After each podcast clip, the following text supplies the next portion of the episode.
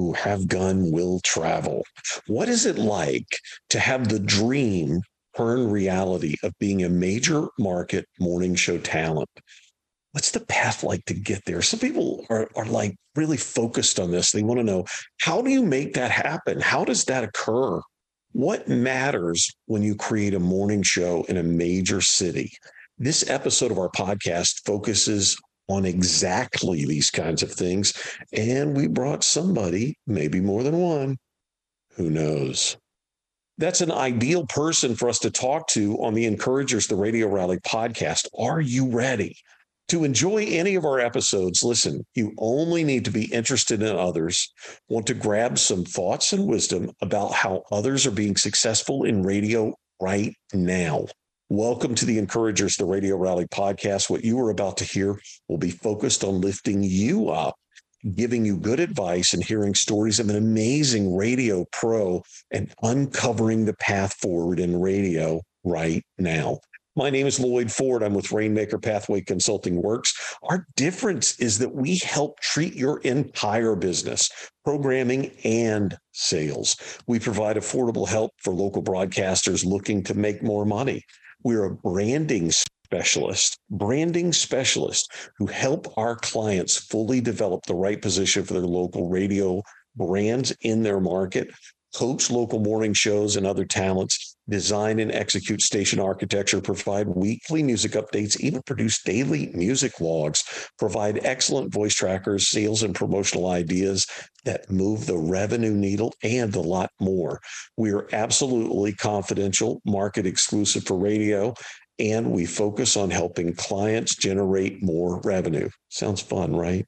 Do you have a problem that gets in the way of your next level of ratings or revenue? Reach out anytime, FORD at rainmakerpathway.com. Listen to this January 12th, okay, 10 days, right? Let me tell you what's coming up to our podcast leveraging radio's relationship with consumers, radio's real value story, how strong brands should command premium value. On this special event, we will share ideas to help boost your Q1 revenue. We also will discuss the relationship between brand, trust, and consumers, known to us as listeners, of course. My co host for this radio revenue event is Chris Fleming from CD Media Consulting. And we have two special guests. Listen to these guests. Erin Callahan is going to be with us from Futuri Media. If you don't know them, oh my God, you should. And you should definitely know Erin because she is a revenue expert. Also, speaking of revenue experts, Richard Harlow, the market manager for Dick Broadcasting in Greensboro, North Carolina, is going to be on that live event and podcast event too. By the way, we do have a quarterly sales event regularly on the Encouragers, the Radio Rally podcast. You go to our blog, look look for sales events in the little tabs. You'll see it there at the top of the page, and you can listen to every one of our 2022 sales events right now, but do it after this podcast event. Remember, January 12th, 2023, hear from experts about trends, branding relationships, and improving your sales in Q1 2023.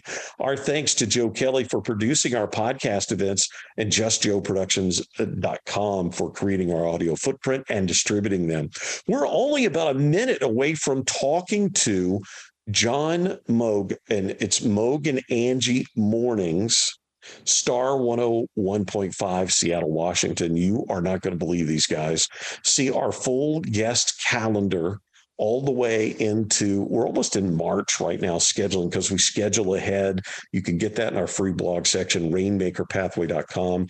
We also don't lock away anything on our website the way some other consultants do. That's because we believe in this theory of abundance. So go to rainmakerpathway.com anytime, see what you can get for free from our team. John, welcome to the Encouragers, the radio rally. How are you, sir? Hey, I'm great. Thank you for uh, for having me on. I have looked forward to this for a long time because you're so positive. It's so exciting just to have the interaction with you. And I was like, man, I wonder if it's really like that in person. And boom, here you are. All right? right? Well, yeah. I guess I have something to live up to then. I'll yeah, it's a lot of a lot of stress, right? Yeah. So let's start here. I, I want you to go back to the original home base. Where Okay. did you grow up? Uh, so I grew up in uh, Las Vegas, Nevada, obviously, uh, and um, I got my start in radio there. But I, I mean, really, as a child, I, I grew up listening to uh, KLUC, the big top forty station there, and that's you know ultimately where I ended up getting my start. Hmm. Well, I want you to tell us about the. uh, This is probably the stop before, or maybe it wasn't. I don't know, but I'm going to ask. Tell us about the University of Las Vegas. What was your goal at the university? So real quickly, I will tell you this. Um, when you work in radio and you go to do career day at different schools, they always tell you make sure that you say go to college. I went to college because I- really wanted to do radio, but I didn't think that that was a possibility.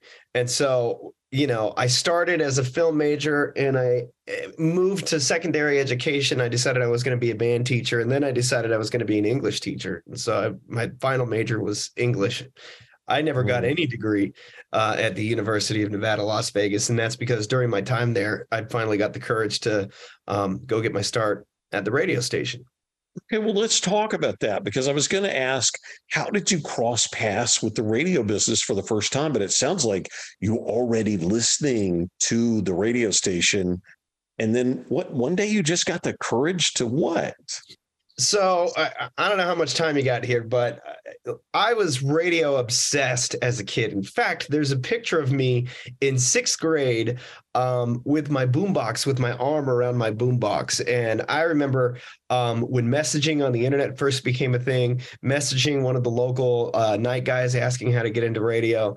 Um, in high school, I started a school radio program. It wasn't like a broadcasting radio station, but it was a radio program, essentially music and entertainment at lunch.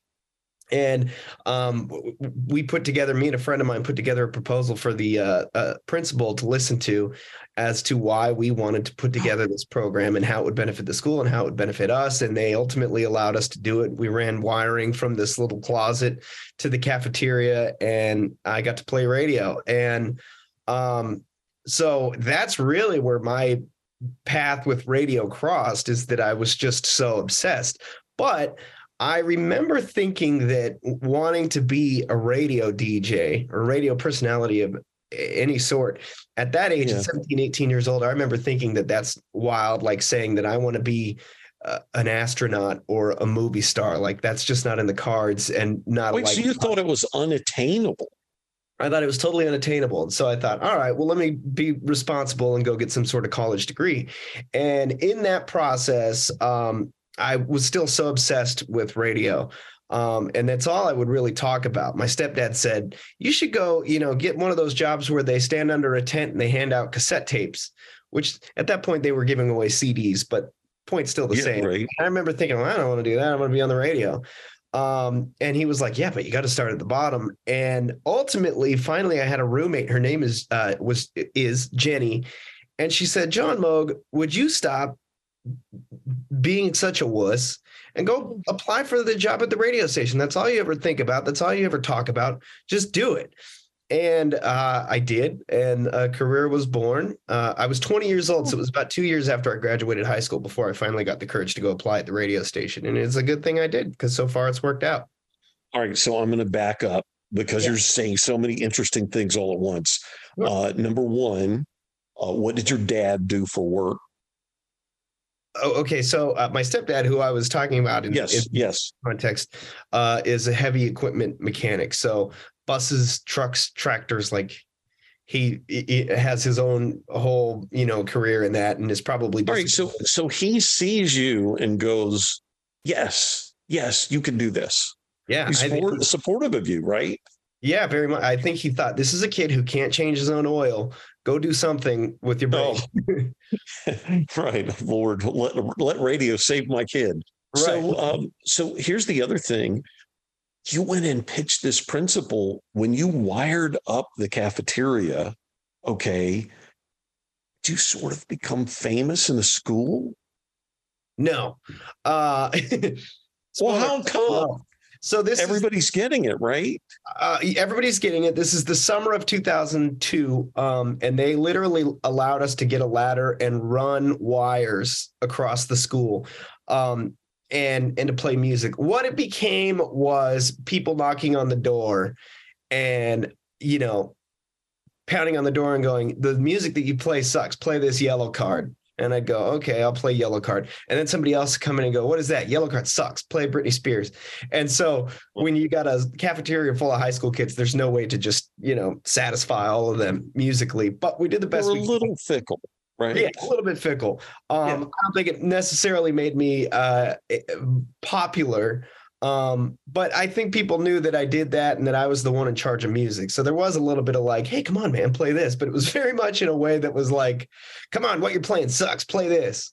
And uh, but it, it was it was so much fun. And because I got to be at both lunches, but you know, playing playing radio and they didn't have a you know a course credit for that so on my high school transcript i have an a in photography and I had to stop by the photography teacher's class every day just to wave and say I'm here, and that's how they you know took attendance for me. Um, but I was unsupervised uh, for my junior and senior year during this what what was it fourth or fifth period or whatever it was, um, just playing music in a little room, and it was it was a blast. Now, if you're listening to John talk, he just self-identified the number one way to be successful in radio is to start early and be unsupervised. Yeah that is definitely our people. So I'm going to bounce around a little bit, but I want to be I want to be clear that I'm going to cover KLUC because I have so much respect for what you did there. But first, I'm going to say you did mornings in Denver at mm-hmm. 92.5 The Wolf. What did you learn from that experience, John? You know what? That was a really cool experience in that it was mornings in Denver. I yeah. Uh, I, I was 20, I had just turned 28. I've been doing nights in Vegas and I had an opportunity to go to a major market like Denver and and do mornings. Now, what I learned is that um, country is a format that is unlike any other. Uh, country is a format that you have to live and breathe that lifestyle. And that certainly was not me. Um, though and and country audiences can sniff that out. And they will yes. they will tweet you they will call you and they will go you are not the guy. And uh, they did that and they were right um, but at the same time it was a great learning experience for me and it was something i could put on my resume and go hey look look what i did. I i got to go to denver and do a team show uh, with a wonderful woman named jamie um, and you know i got to i got to play morning radio which was my live stream at that point. And so um, it, you know, if it hadn't been country, eh, maybe I would still be there. I don't know, but um, I did learn that I'm not a country guy in that experience. Well, you know, country people don't believe this if they're not in country, but country is kind of like going into the Christian format. If you don't live the lifestyle, they will see that pretty rapidly. Yeah, and I I don't know if this is still happening, but there was a period of time there, especially as a lot of that country stuff went more pop with Luke Bryan and Blake mm. Shelton and all those type of artists there was a period of time where all the country stations were looking for CHR type jocks. Oh yes. And so I, I, think they saw. I mean, I was uh, head by a couple of country stations, and there were a couple of gigs that I, you know, I had, you know, applied for and didn't get, but um, that I had talked to, and it was kind of the thing for a while that they were like, we want to do country, but present it like CHR. But unfortunately, yeah. if you don't have a love for that music, um, then you can't really present it right. You know what I mean? I think people who mm. do country and do it well love it. Bobby Bones, he loves being in that environment. He made the switch from top 40, uh, top 40 to country, but he loves it. And so it works. Me, I was listening to hip hop on my way into work, and I think people sniff that out.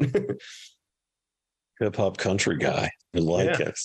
All right. So listen, you did spend 11 plus years in Las Vegas, KLUC. And listen, it's just exactly what you said. This is the this is the radio station that you grew up listening to. You seem to also have worked your way through that entire radio cluster, or at least that station. Yeah. What drove you to make such a contribution there? You know, I always, you know, tell people as cheesy and corny as this sounds, uh, KLUC was absolutely my first love. Uh, when. I applied for the job on the street team, when I finally got the courage to do that, I and I was waiting for them to call me back. I had a KLUC banner that I had taken from an event and I hung on my wall. I had gotten, I had thought about it so much that it made me nauseous, sick to my stomach. That I was, mm. I was so excited and nervous, and I, I remember saying like, I have to take a break from thinking about this because it's affecting my physical health. And finally, I got the phone call, and I, had, I was pretty persistent with the promotions director, and I called him, and finally he goes, "You know what, John?" And I, I remember where I was. I remember where I was driving, and uh, his name was Baby Davey. And he goes, "Your persistence has paid off. Uh, we'd like to invite you to be on the street team. Um, it's going to be seven twenty five an hour." Uh, and that's and, when you knew you made it, right? Seven twenty five an hour. Oh my god, yeah.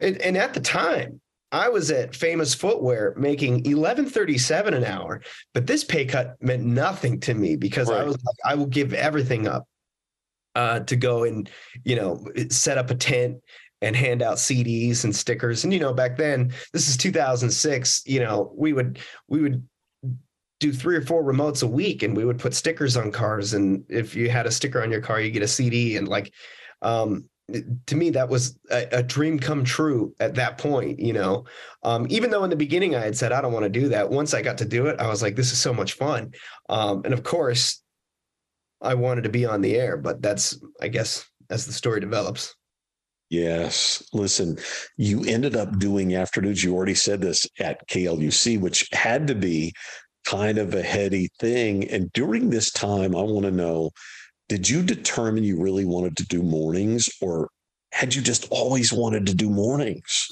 Uh, you know, I'll I'll I'll say this, and maybe you remember this, maybe you don't. There, I always wanted to do mornings. Um, mm-hmm.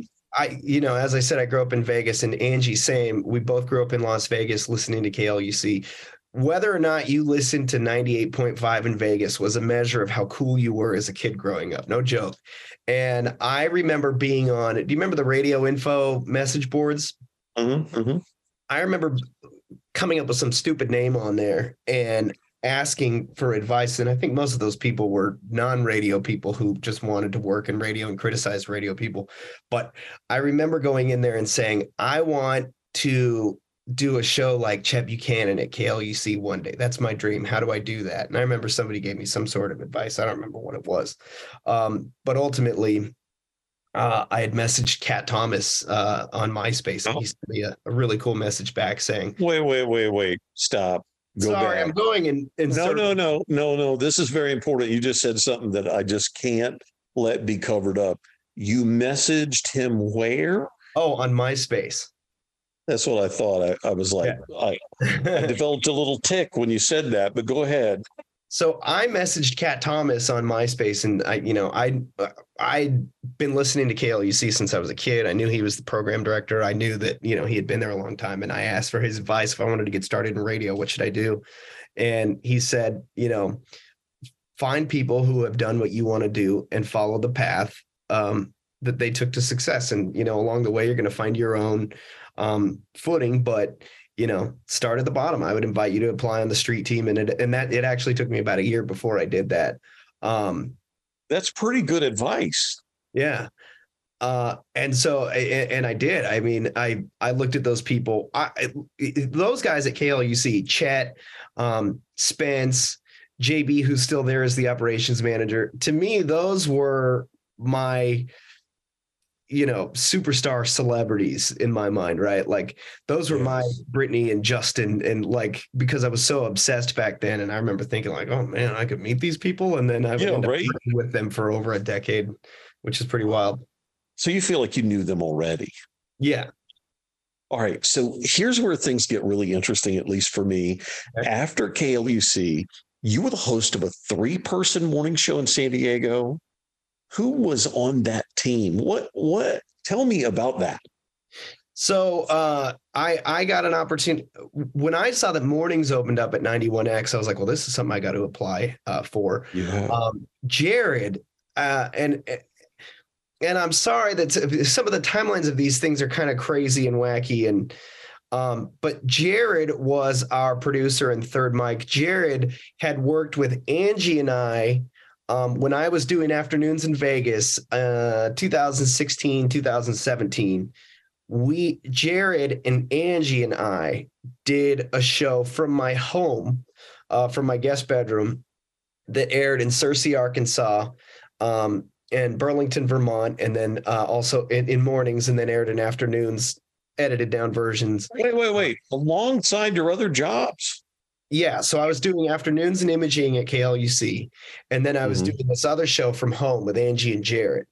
Um, and that is how, with the air checks with from that is how I got picked up to go to 91X in uh, San That's Diego. killer.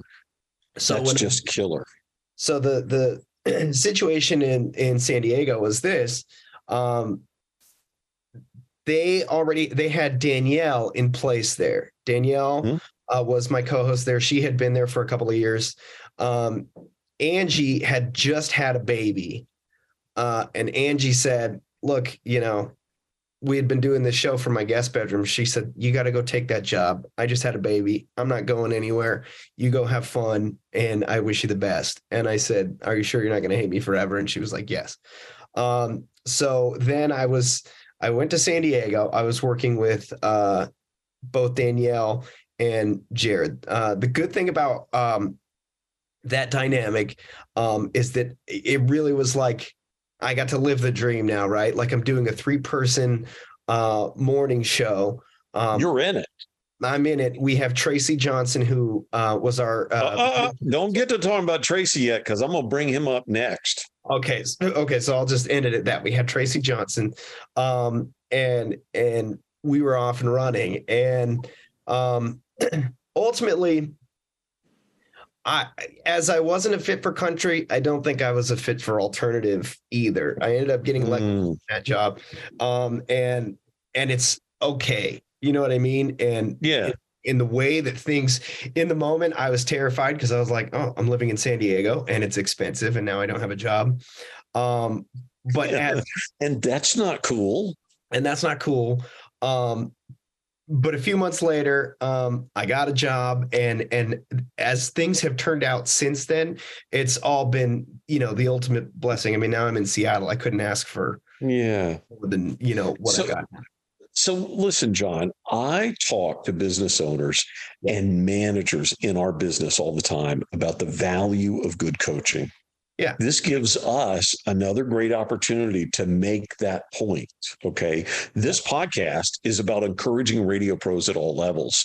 You may not know that I believe in something that I think I made up called the theory of abundance. Okay. And you know that in our business, people don't like talking about competitors. They don't like talking about, like one consultant may not like talking about the other. This is none of that's true for me. I like to call people out that I think are excellent. Yeah. But I'm not going to do that here because I'm going to let you do it. So here's what this means I actually encourage everyone in our business.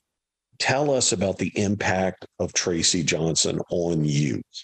Well, I'll tell you right now, uh, it, Tracy Johnson was part of my interview process at 91X. And I Oh. remember thinking, I remember thinking, I'll have all the answers to all the questions. And uh, he certainly challenged me in everything that I thought I knew.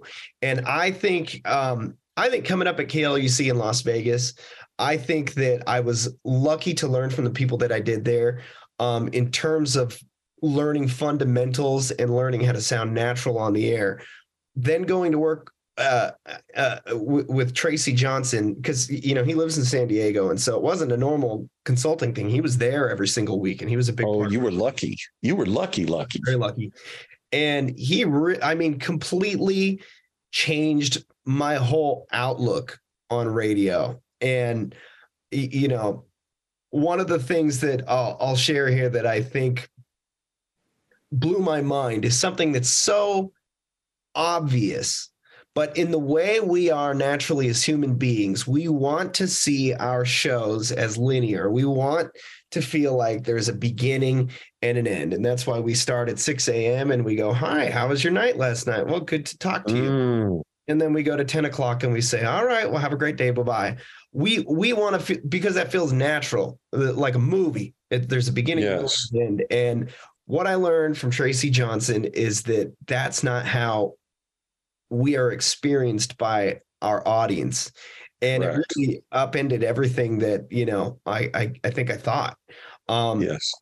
it, he said, you know, people are only listening for a certain amount of time. As much as you want to think that people are starting with you at six and ending with you at 10, it's just not the case. And I think That's that right. that's um, maybe the one, one of the most valuable things that I learned from Tracy Johnson. I mean, so many. I learned a lot in regards to prep from Tracy Johnson. Um, I learned a lot, uh, you know, quality versus quantity with Tracy Mhm. Johnson. Um, but I would say, you know, really getting it through my brain and understanding that our show is not linear, that people are in and out. And we Mhm. still do come in at six o'clock and say, Hey, you know, how you doing? And kind of, um, well, our show starts at five starting tomorrow, but, um, uh, we do open it up and we do say goodbye. But in terms of presenting the rest of the show, we very much do our best to present the show as something that you can enjoy at any point. Like at any point, it's your beginning or your end, and we hope that you're satisfied with what we're giving you. You know what I mean? And that's hmm. that's a powerful thing for morning show talent. I actually dial that up as a specific number. So I ask I ask morning shows that I work with, how long is your show? And usually people will say like four hours, and I go, not a chance. There's no way that your show is that long. And when they find out how long their show is, they're really like, what? But it makes sense. You know, it's what Tracy is saying about it, make it to where you can come in and out of it because that's the way it works. Yeah. Now, th- at this point, John, Yeah. we're going to have to invite somebody else Sure. onto our podcast episode, and you know this person well as Angie. So, Angie, would you say hello? Hi. Thank you for having me. Oh, Angie, I think you know from the pre-show get together that we had that I am completely thrilled. And I want to ask both of you, and I'll let you guys take over for a minute. Your show is simply fun. Where does that come from? Do you want to start it? No, Mo? you- Or- No, you oh, why is our show fun? Um, I think, Where does it come from? I think that Moug and I genuinely enjoy each other. Like it doesn't feel like a job to us. I mean, obviously we think about what's going to make the show work and whatever, but I think we just genuinely enjoy talking to each other and making each other laugh and it never feels like work. I don't know. I just think it's fun cuz we're having fun while we're doing it, right? Yeah, you know what? I would I would agree with that wholeheartedly. You know, um, our it it's not only fun when we're on the air. It's it's fun when we're off the air. And uh, I'll say this is not a bragging point. There's a reason that I'm saying this, but I've lost um, uh, a little over seventy pounds, and it has helped in one way. There have been several times since we've been doing our show together that I've been laughing so hard off the air that I thought I was going to, I felt like I was literally going to pass out. My big old body was not able to handle that without like almost passing out. Now that I've lost a little bit of weight, I don't uh, contend with that so much. I can just laugh without having to worry about hitting the deck. But yeah, I think that we just genu- genuinely enjoy each other on the air and off the air. And, um, it- you know, I, I think in this business, we're lucky to have that. and I think Oh. with oh, No, it's really true. And listen, I'll just insert this right quick that the all three of us were talking about chemistry, and you two have it. And you two have everything you do. I mean, I'm sure that even though this is audio only, people can hear you smiling. I can hear it all the time. yeah, I, I think so too. And it's um, you know, our our chemistry, I think, is is one of the things that sets us apart. And I think that unfortunately in this industry, um, for better or worse, a lot of times people just end up paired together. I think if you can find the right person, it's worth it. Um, a lot of times it's like, well, you know, we have this person and we need, you know, a male co-host or whatever. Right? Um, I think that, you know, look, it's 2022. If I, there's all these weird uh, ideas. 2023. Oh God, it's 2023 Yeah. good ideas though that it's got to be you know a guy and a girl or you know it, it- Oh, yeah. We got a male host, so we need a laughing girl. well you know Wait, and what? it- it- that it's that it has to be a man or a woman it could be a woman and a woman um and and ju- and you know what? There's also on the other side of that. There's sometimes where you know there's two guys can make a great show on a women you know uh, uh, targeted radio station. Um, in our case, it's not something where somebody said, "Well, we have this person. Will it work?" It's very intentional that we're doing our show together, and there's not one of us who's going, "Oh, I wish the other one would," you know, bounce or get fired or anything like that. And so, without that boulder in the way, you know, the, the possibilities are endless. I Well, think you what's two- really Go ahead. Oh, I was gonna say, I think what works really well with us too, Moug, is that we, I think we, we're not combative with each other. Like, I genuinely want to make you crack up, and you genuinely want to make me crack up. And then when you are cracking me up, I want to laugh even more. So I try to contribute in a way that will make whatever you're saying even funnier, and vice versa. You do that for me. So it's always just mutual support to make the situation as fun as possible. And it's never like, I need to steal the limelight here. No, I want to be the funny one here. You know what I mean? Right. Are you both morning show people? Are you both morning people? You know what I mean? Mm, I don't know. I'm a morning person because I I always wanted to do a morning show, but I think Mm. if, if if if morning shows didn't involve the morning, I think I'd probably sleep in a little bit more. but I ha- yeah, I have children, so I gave up the idea of sleeping in 12 years ago. So Yeah. That being a mommy thing is that's huge. Men can't handle that. You know that, right? being a mom, yeah. Yeah, forget it. Yeah, we're, we're it's like no, no, sit down. Okay, so listen, John, and and I don't want to lose Angie. So Angie, you're with us for the rest of what we're doing here. After San Diego, John, you became the brand manager of Town Square in Boise. Can you talk about Moug and Angie in the morning? How was it created, and why Angie? Uh yeah, so I got the gig in Boise at Mix 106 as assistant brand manager. Oh, Uh, I see. Okay. Yeah, Chris Pickett was the operations manager. There, there was no specific brand manager, I guess, for that station, but I was kind of assistant brand manager for that station, and I uh, did imaging. I ended up being the national hot AC imaging director uh, there for a while too. Um, Nice.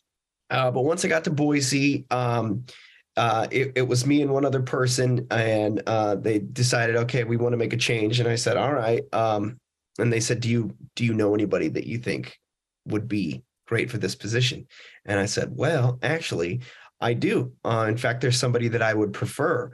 Um, I, I'd mentioned how Angie and I had done the show in uh, Searcy, Arkansas, and Burlington, Vermont, and all that that I had mentioned earlier. Um, and I even had audio of us together. And so um, Chris Pickett really liked that, and uh, Angie got to talking with him, and then Angie decided, you know what, I'm going to fly myself out there, um, and I'm going to meet this guy, and uh, and she did, and he really liked her, and next thing you know, um, she's moving out to Boise. Oh, wait, Angie, you flew yourself out there on your dime? Yeah. So so Moug had told me, like, listen, I was talking to Chris Pickett. He thinks that maybe you'd be good, whatever, but that there's nothing that he can do until the end of the book. And so I asked what what was the date of the end of the book. And so he told me, and I said, okay. So I booked a flight for that day. And I said, just get me a meeting with him. And Moug had told Chris Pickett that I did that. And I think that made Pickett know I was like serious. So we started talking before I even flew out there. So by the time I did fly myself out there, I signed my contract right Yeah. then. All right, no, wait. Wild. When you guys did this, and Angie, when you flew out there, and when when they said yes, and you mm-hmm. signed, okay, from that moment forward, you guys are a unit, right? That's it. You're done. This is it. This is the show. Yeah. I mean, it was really such a dream come true because Moug and I had been trying to become a show essentially for like six years at this point. Yeah, then- no joke. Six Yeah. years. Six years. Uh, so then to finally, in 2014 is when John Moug and I met, and we, you know, knew that we had to do a show together, like that. That was going to be the end all be all for us. And so it was six years. He had mentioned earlier trying to take me to Denver, um, San Diego, but like obviously that wasn't going to work because I had just had a baby.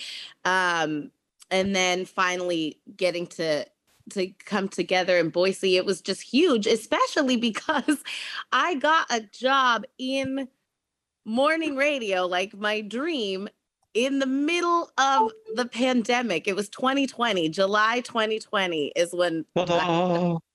and it was, I just couldn't believe that I was uprooting my life and moving to Boise, Idaho to start this dream. That really sounds crazy, right? Yeah, I couldn't All right. believe it felt so surreal. Sometimes this all still feels very surreal. I'm I very know. grateful. So, Angie, your contribution to this show is special.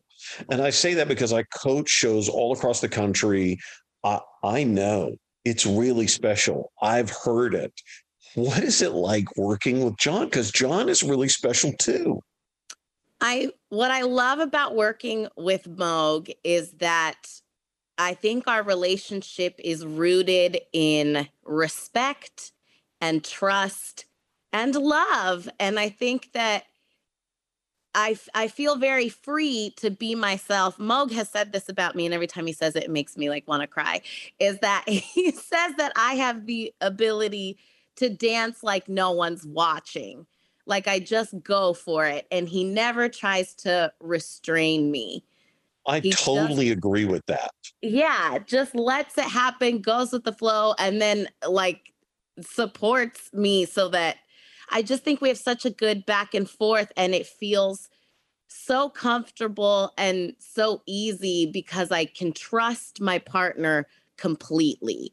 Right. And I think that's really special and I appreciate that about you a lot, John Moug. No, well, so you you guys are are like those videos that you see on Facebook where one partner is like standing there and the other partner's behind them and you know that you can just fall back and they'll catch you, right? Yeah. Yes. And that's kind of what this show feels like maybe.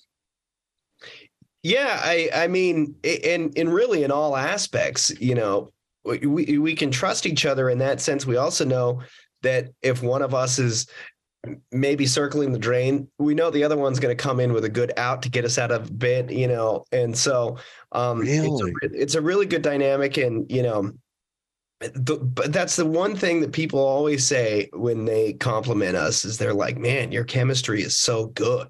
Like, and and it's so funny because when you listen to our promos, and I think that if I was going to take a bragging point, I would say that one of the things that I'm really good at is editing and putting together promos for our show, and we do a, a lot of them, and they all sound good.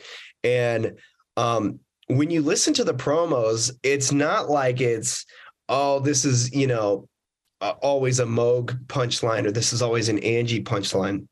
Yeah. when you listen to the funny moments in our show, there's usually this part where we both build on the joke until there's like a funny moment and that's the the punchline and that's what gets us out of the promo. And so um it really is this you know thing where it's it's so much not a competition. Nobody's going oh well you know i want to be the funny one or you want to be the funny one i think that we're both funny in probably wildly different ways. We have s- similar senses of humor in terms that we get each other, Yeah. Right.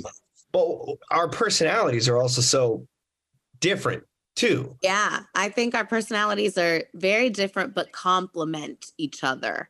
Well, Right. and you know that that the, having that kind of thing in a morning show is really you you've got something to grab onto. Whether you like Mm. this perspective or that perspective. Angie, you know this is coming. Next question for you is this one, and it's different than the, probably what you're expecting. I can assure you right now, uh, because it came from just talking to you. I Oh, want to know about you in this way. You start doing these shows with John, Yeah. where you guys totally made this thing up, and you're on in Arkansas and you're on, you know, in the other market, and then you become part of this show, and and now suddenly Boise and then Seattle. How have you grown? And and how has John helped you grow as a morning show partner? Um, I in the beginning, I obvi- I came into this with obviously no experience. I wasn't in the radio world at all.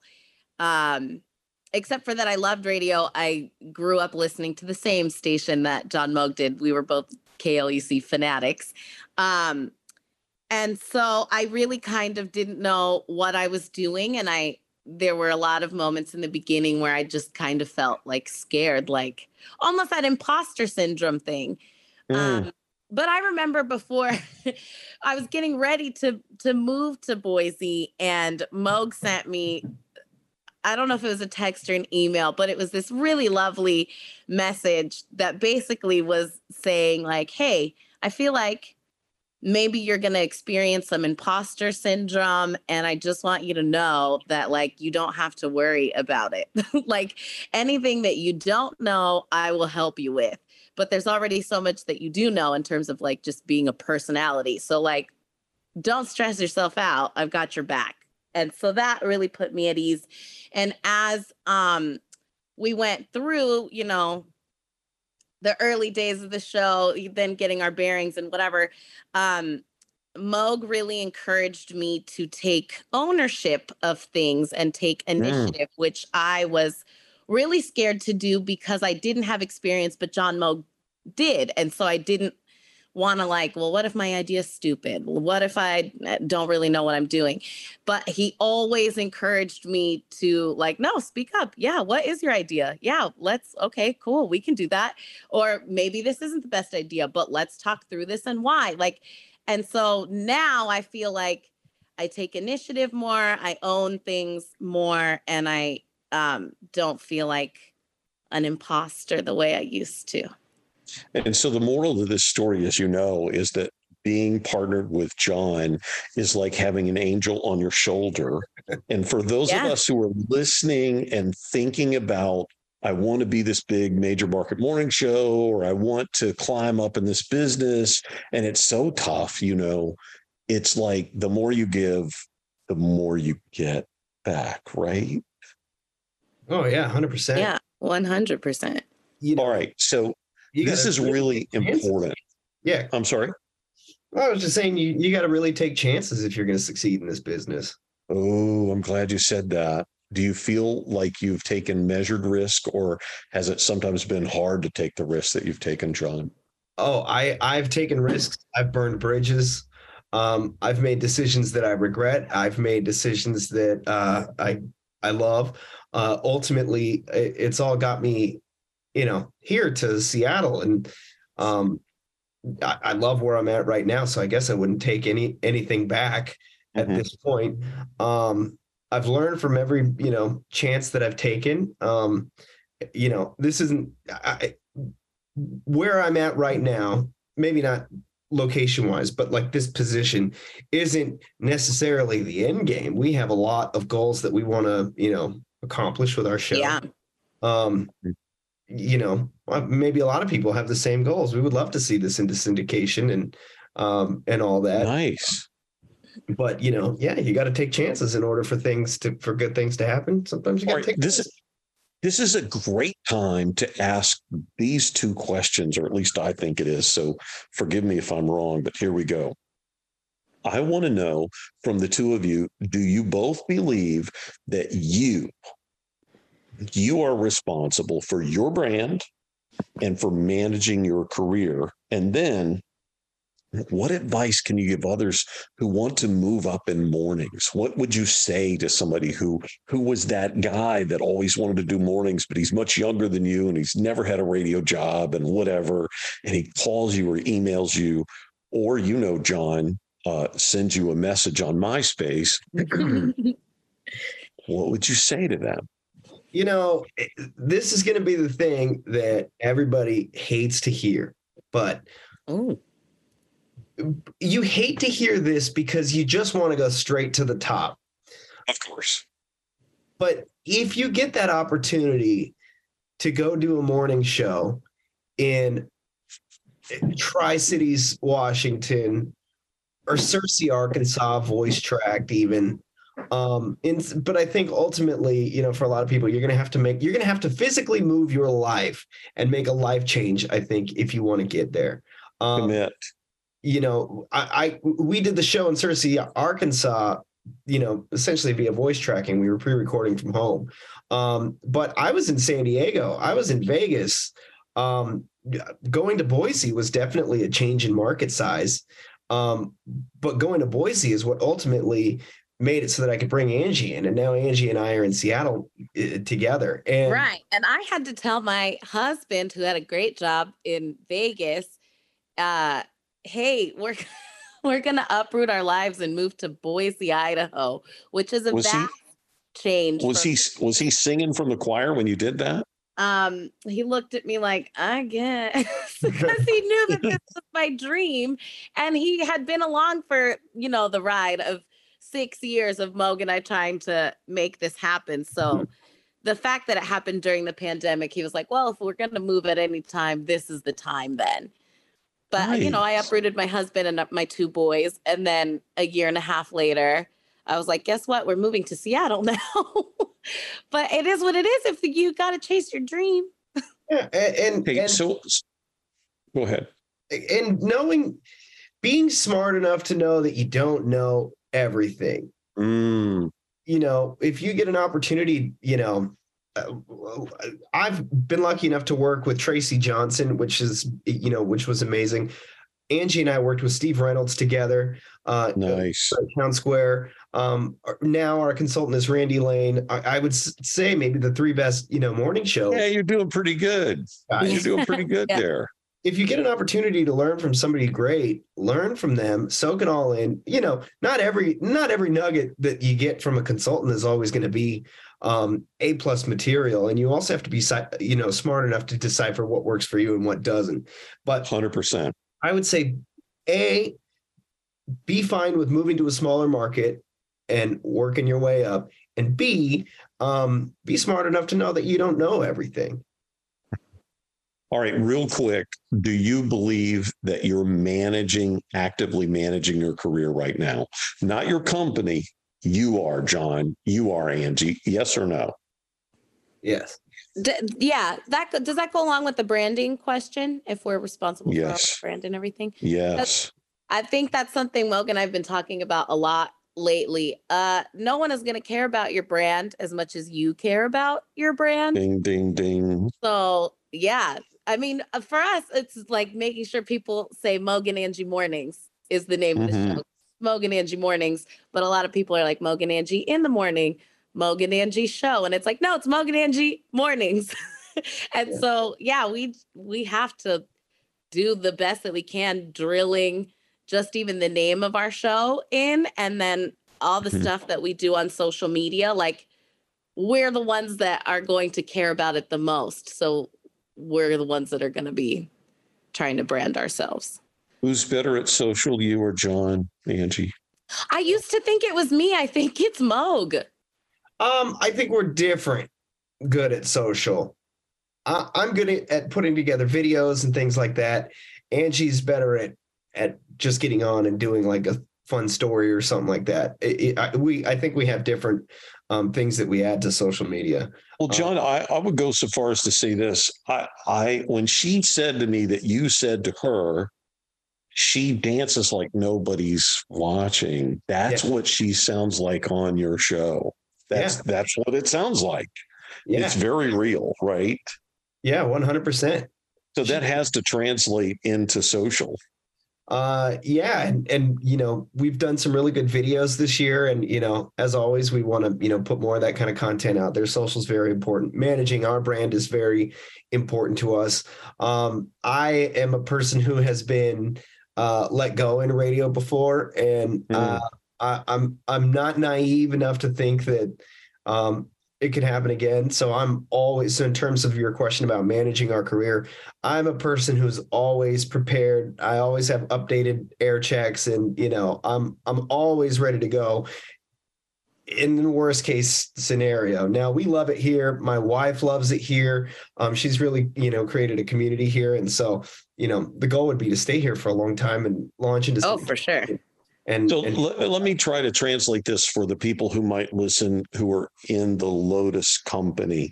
What John is saying is that he's very humble, right? he's Sure. very humble. So he's he knows that he could be fired. Yeah. He is making the contribution that he thinks is is excellent and he wants to excel where he is. Yeah. Now, John and Angie, uh, I've been nice to you in this interview so far. I hope you agree. yeah, But now Okay. comes the nastiness. You know, no good deed comes without Okay. punishment of some kind. Are you gonna call me a B word? I'm just Oh, kidding. No. Oh my gosh. I would be in so much trouble with my wife. No, absolutely not. Um, but I'm going to ask you the toughest question. And and look, nobody knows the future, but we all like to hear what people think. So I would be interested in both of your perspectives. What do you think the future of radio looks like to you right now? You want to go first? You want me to go? Uh yeah, you go first. Um, he- he- here's here's what I think the inevitable truth is. Um, I remember at one point, maybe a decade ago, when Ryan Seacrest was on in mornings in LA and voice tracked all these midday shows, uh, being weirdly resentful and going, you know how many um, midday people don't have a job because Ryan Seacrest has a midday job. Um, and you could say that about a lot of syndication and, and things like that.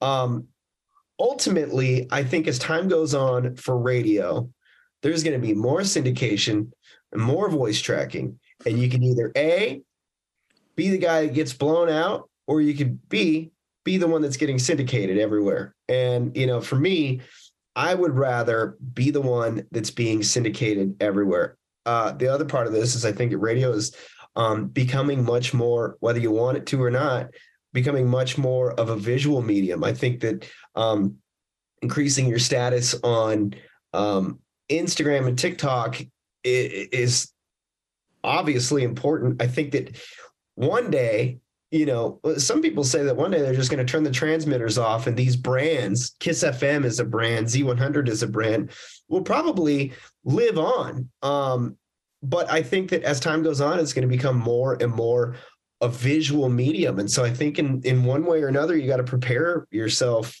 for the fact that it's going that way. So learn how to do video, you know, make yourself look presentable. If this was 1995, we could all show up in our pajamas every single day and live happily ever after. Nobody would ever be, you know, know the difference. Um, but I think that you really got to think about your entire presentation as radio goes on because no matter what, there's going to be more and more competition for radio. Um, Right. Yes. and it's all coming outside of radio. You know, there's only so many signals in the market, but there's always going to be more options on Spotify. There's always going to be more options on YouTube. And now, you know, there's ways for people to access those things in their car. And so we're competing with a lot. And so I think that you just got to get yourself prepared for the future as best as you can. Right. I Angie, let, let's hear from you. I I mean I think everything that John Moug thinks. No, I mean I agree with Moug, and I think that that's why it's really important to us to build our brand and to put it across all the platforms that we can. Because in the event that the transmitters are turned off and terrestrial radio, as we know it, dies, we can live somewhere else because good content is good content. So Mhm.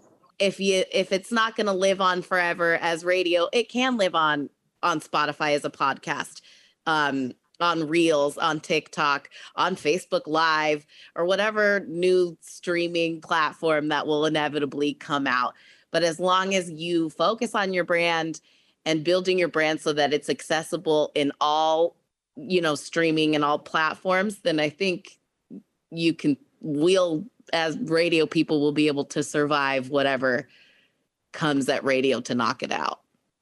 I love everything that we just did in the last couple of minutes. And when I say we, I, I really mean the two of you, John and Angie. I want you to know that I listen. So I want you to hear me when I say this. Moug and Angie mornings. Branding's correct, right? Yes. Yes. And thank you for being our guest today on this podcast episode. Well, thank you for inviting us to to be a part of it. Uh, yeah, thank you. It was very fun. This is how we encourage others. We let them hear somebody, their story. And I'm so grateful to the two of you. Listen, get more free resources to help your sellers with our encouraging sales success series inside the blog at rainmakerpathway.com anytime. We're here to encourage radio pros at all levels. Subscribe anytime to the Encouragers, the Radio Rally podcast on Apple, Audible, Spotify, almost anywhere you get your podcast. You can listen to the episodes in our large and growing archive and our new episodes, usually every Monday. And of course, I guarantee that you're going to be encouraged. You're going to get that feeling of lift. And the reason I know this, I know that you're going to learn unexpected and valuable things because of the value of our guest. We're so fortunate to have great guests. If you know somebody you would like to hear as a guest on the The Radio Rally podcast. Uh, it's pretty simple. Just have them email me or you email me, FORD at rainmakerpathway.com. I hope you have a great week. Like we say, uh, of course, at Rainmaker Pathway and on the Radio Rally. Once you have a radio station, you get anything else you want. If you want to know what I mean by that, call me up. I'm not embarrassed to share.